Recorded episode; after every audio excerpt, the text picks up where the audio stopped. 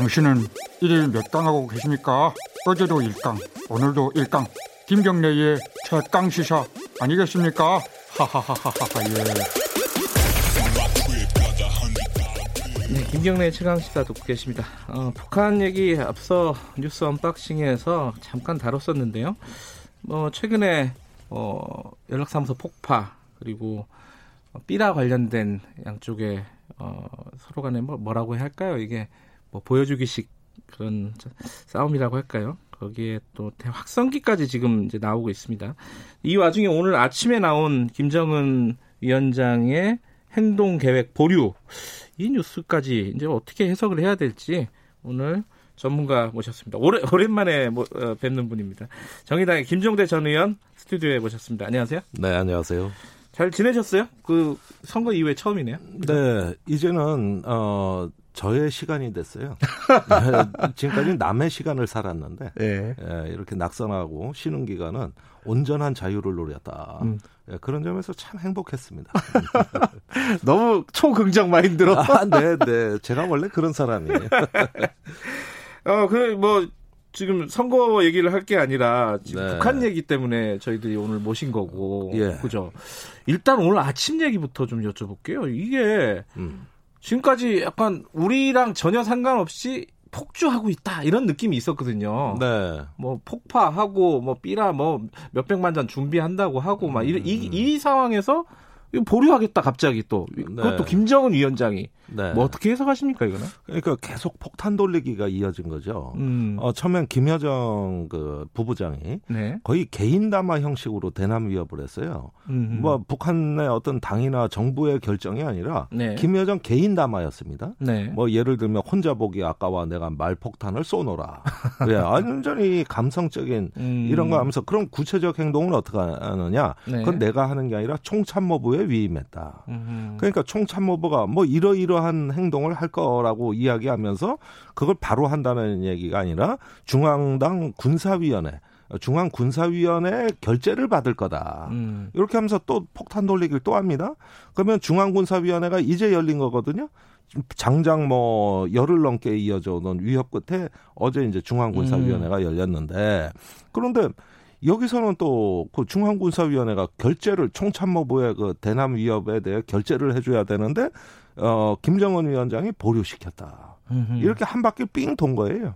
네, 폭탄이 한 바퀴 삥 돋고 네. 이 과정에서 어 김여정의 독주를 당과 군이 거 따라가는 모양새를 취하다가 김정은 위원장이 다 정리해버리는 말하자면은 국합 배드캅 이렇게 역할 분담이 돼가지고 음. 예, 이런 것들은 사실 어, 평소에 북한 체제를 비춰봐서는 아주 이례적이고 비정상적인 측면인들이죠.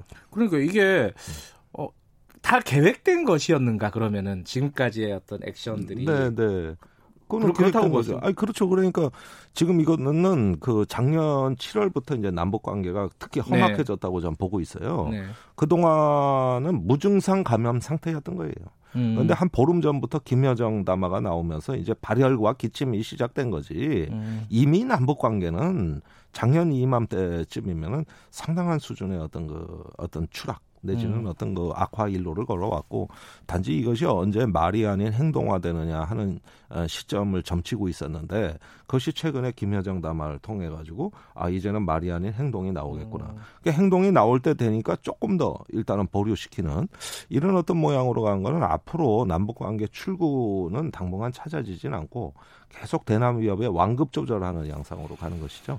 뭐그 폭파 이후에 특히 이제 여러 전문가들이 이게 북한이 왜 이러는가, 음. 뭐 북한의 경제 상황, 뭐 코로나 위기, 뭐 등등등, 뭐 권력 구도 등등등 여러 가지 이제 해석들을 했습니다. 네. 그런데 김종대 의원의 해석을 듣고 싶은 분들이 있을 것 같아요. 아이, 제가 무슨 뭐 특별한 건데, 어, 간혹 제가 이제 저는 네. 뭐 북한에도 다녀왔었고 네. 재작년부터 그 북한이 문재인 대통령한테 화가 많이 나이다 아. 이런 전언들을 좀 했는데 그건 뭐 국내 언론에서 많이 돼서 네. 특별했어요.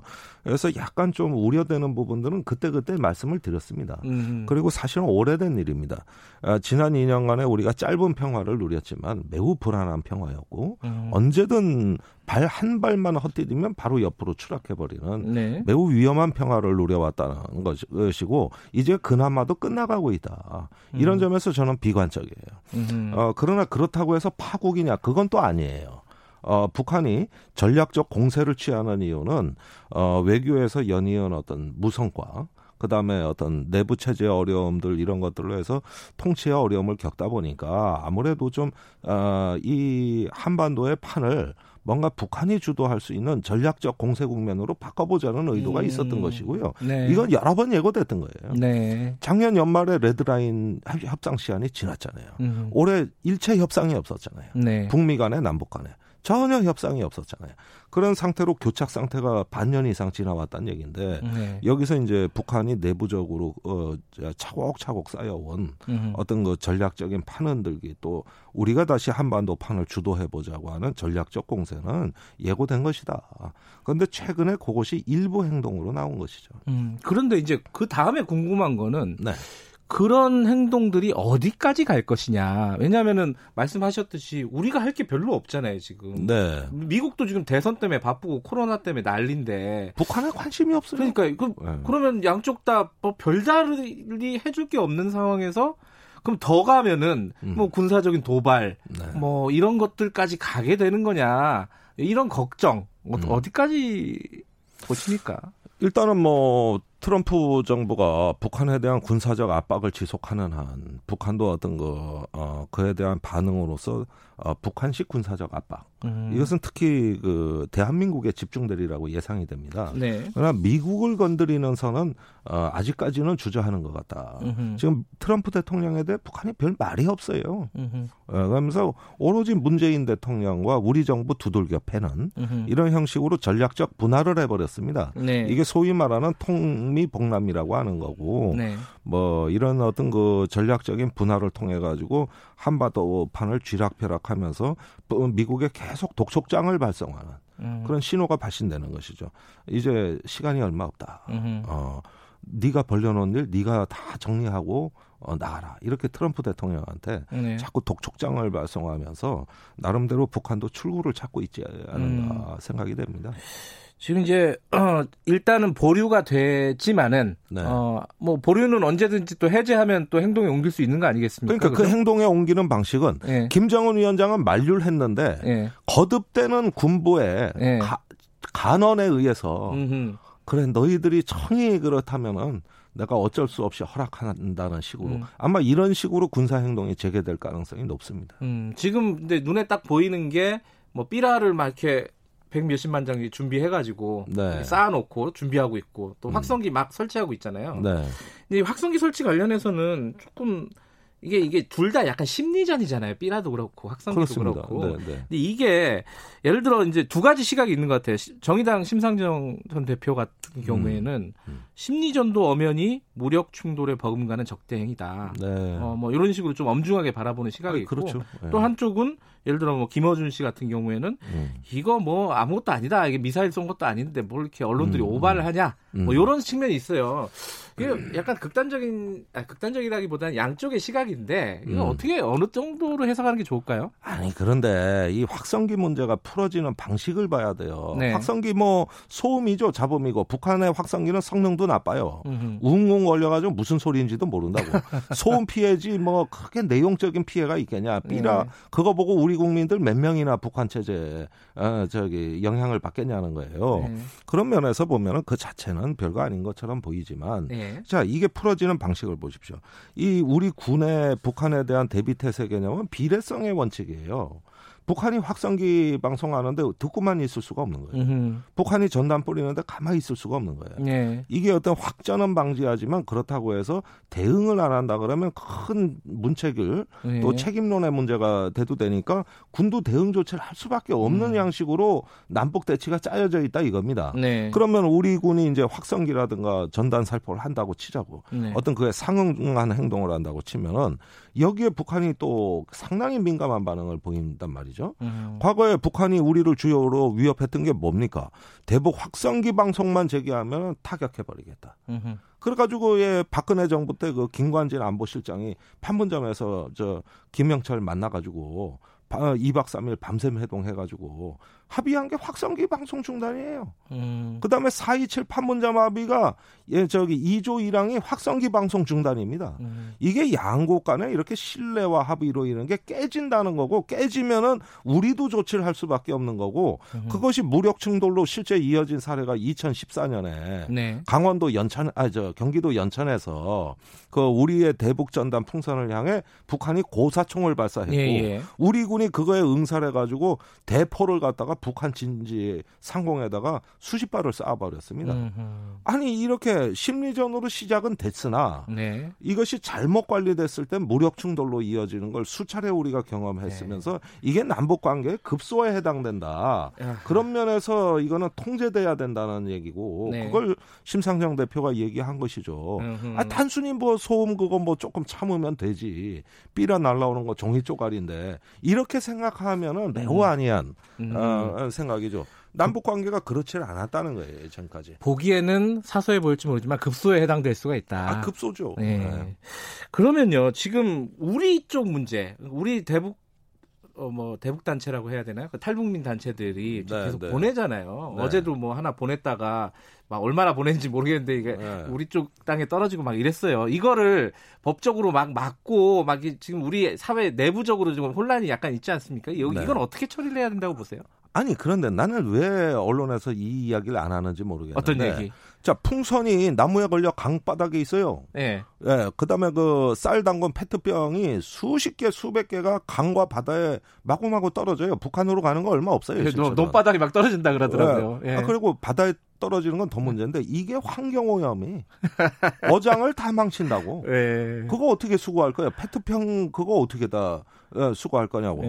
그러니까 북한에 날아가는 건 거의 없어요. 음. 10%도 안 돼요. 음. 다 우리 논, 강, 바다에 어장에 다 떨어져 가지고 이거 지금 수거하는데 군 병력이 엄청난 지금 그 노력을 들여야 되는데 아 군 저 대북 경계 쓰기도 바쁜데 네. 이것까지 그 DMZ 안에 누가 그거 수거합니까? 그래서 엄청난 환경 오염인데 네. 이거를 저기 폐기물 관리법 위반 어, 어, 어, 그걸로 한다고는 했잖아요. 정부 방, 어, 방침이. 어, 이래가지고 예, 예. 이래가지고 저기 손해배상을 다 청구해야 됩니다. 음... 거기에다가 그 저기 북한에 날려보내는 저 전단이라든가 그 선전물 내용이 예. 아주 그 혐오스러운 적대 감정 위주로 채워져 있는데 예. 과거에 저 냉전 시대 동서독이 그 심리전을 했어요. 네. 서독의 삐라가 아주 효과를 봤는데 북 동독의 체제 공격이 단 한 건도 없었습니다. 음. 근데 지금 저렇게 북한에 날려보내는 민간 단체들의 전당 같은 거를 서독이 동독한테 뿌렸으면 독일 통일 안 됐어요. 신뢰와 진실을 무기로 해서 예. 심리전을 하는 건데 지금 심리전은 비방이거든. 근데 표현의 자유 뭐, 뭐 현직 판사도 뭐 그런 얘기 했다 그러는데 그거 어떻게 보세요? 아 표현의 자유는 무슨 저기 그러면 극장에서 어, 저기 다 어, 영화 보고 있는데 불이야 누가 외치면 그거 표현의 자유입니까? 사람 혼란에 빠뜨리고 누군가 희생이 네. 되는 거예요. 음. 표현의 자유라는 건 뭐냐면 긍정적 가치에 대한 표현의 자유가 있는 것이지 아무거나 표현의 자유가 있는 겁니까? 음. 그러니까 이런 점에서 표현의 자유에 대한 해석은 뭐냐면 우리 사회에 어떤 그 적극적이고 창조적이고 긍정적인 의사 표현의 자유가 있는 것이지. 네. 아니 뭐 적대 갈등 혐오 조장하고 또 그걸로 분쟁이 일어나는데 그게 어떻게 표현의 자유입니까? 음. 그건 말도 안 되는 얘기들은. 이재명 지사처럼 이렇게 막 그 수사 의뢰하고 네. 어, 그 압류하고 이거 찬성하십니까? 아니 이거는 네. 저기 분명히 어떤 접경 지역 주민들에게 생존의 위협이기 음. 때문에 어, 생존권 수호 차원에서 이건 강력히 대처해야 된다. 예. 예, 그 점에서는 진즉했어야지. 뭐 사실 뒷북치는 게 문제지. 이걸 방치해 놓은 그게 문제죠, 여태까지. 알겠습니다. 어, 시간이 어, 아이고야, 30초밖에 안 남았는데. 볼턴 해고록을 어떻게 보셨는지 30초 만에 정리해 줄 수 있으신가요? 예. 예, 이 워싱턴의 관료 정치에 진면목을 봤다. 어. 권력 정치의 노예가 돼가지고 저 사람들의 어떤 정략적인 대북 접근에 그 트럼프 행정부의 대북 접근에 결국은 성과를 못 만들고 음. 한반도가 워싱턴의 정략의 희생물이 될 수도 있다는데 저는 비애감을 느낍니다. 이거. 야, 이거 처음부터 요걸 여쭤봤어야 되네. 아니, 그걸로 했어요, 예, 그거를. 다음에 예. 한번 또 모셔서 예. 사, 사태가 좀 진전이 되면은 이 얘기도 해보겠습니다. 오늘 여기까지 듣겠습니다. 오랜만에 뵈서 반가웠습니다. 고맙습니다. 네, 감사합니다. 정의당의 김종대 전 의원이었습니다. 김경래 최강시사 1분 여기까지고요. 잠시 후 2부에서는 정치권 얘기 준비되어 있습니다. 잠시 후 8시에 뵙겠습니다.